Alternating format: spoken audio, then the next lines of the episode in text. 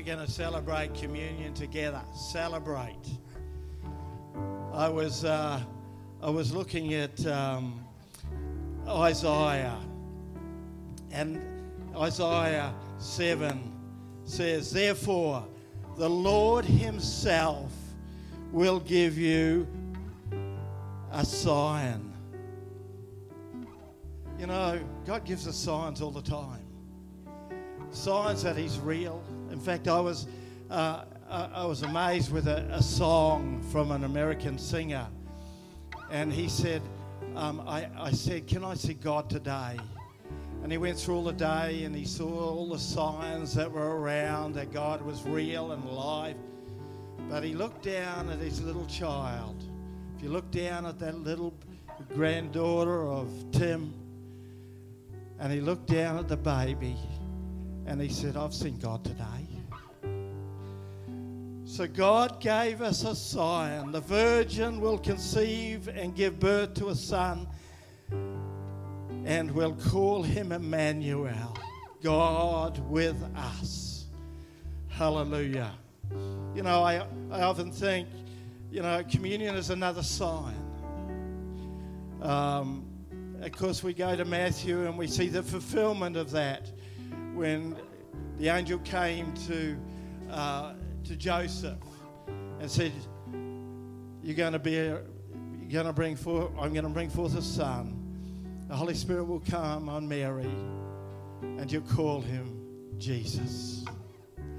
But you know, 30, only 33 years later, not long, 33 years later, he died for you and for me. Young man. And it's all because in Romans 6:23, for the wages of sin is death. And you know, we were born in sin. We inherited a sin nature. And all of us, the penalty of sin was death.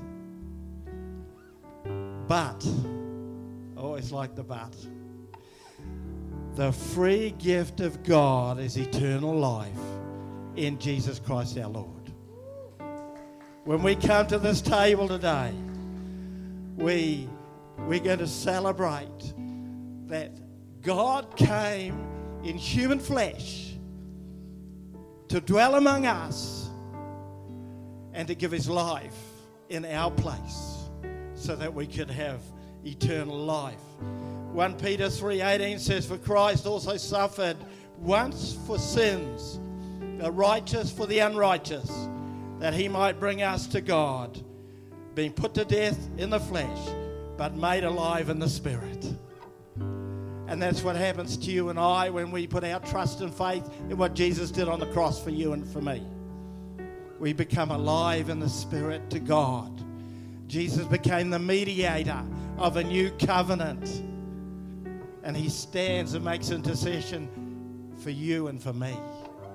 So as we come to this table, remember that Jesus paid the price for your sins, that God could give you the free gift of eternal life through Jesus Christ. Let's pray.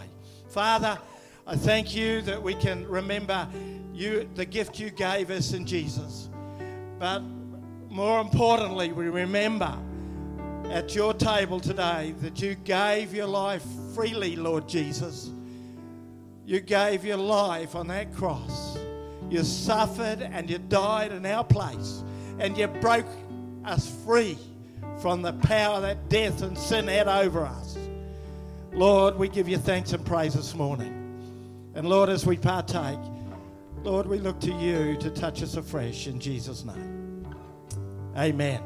The four corners, go and celebrate Jesus.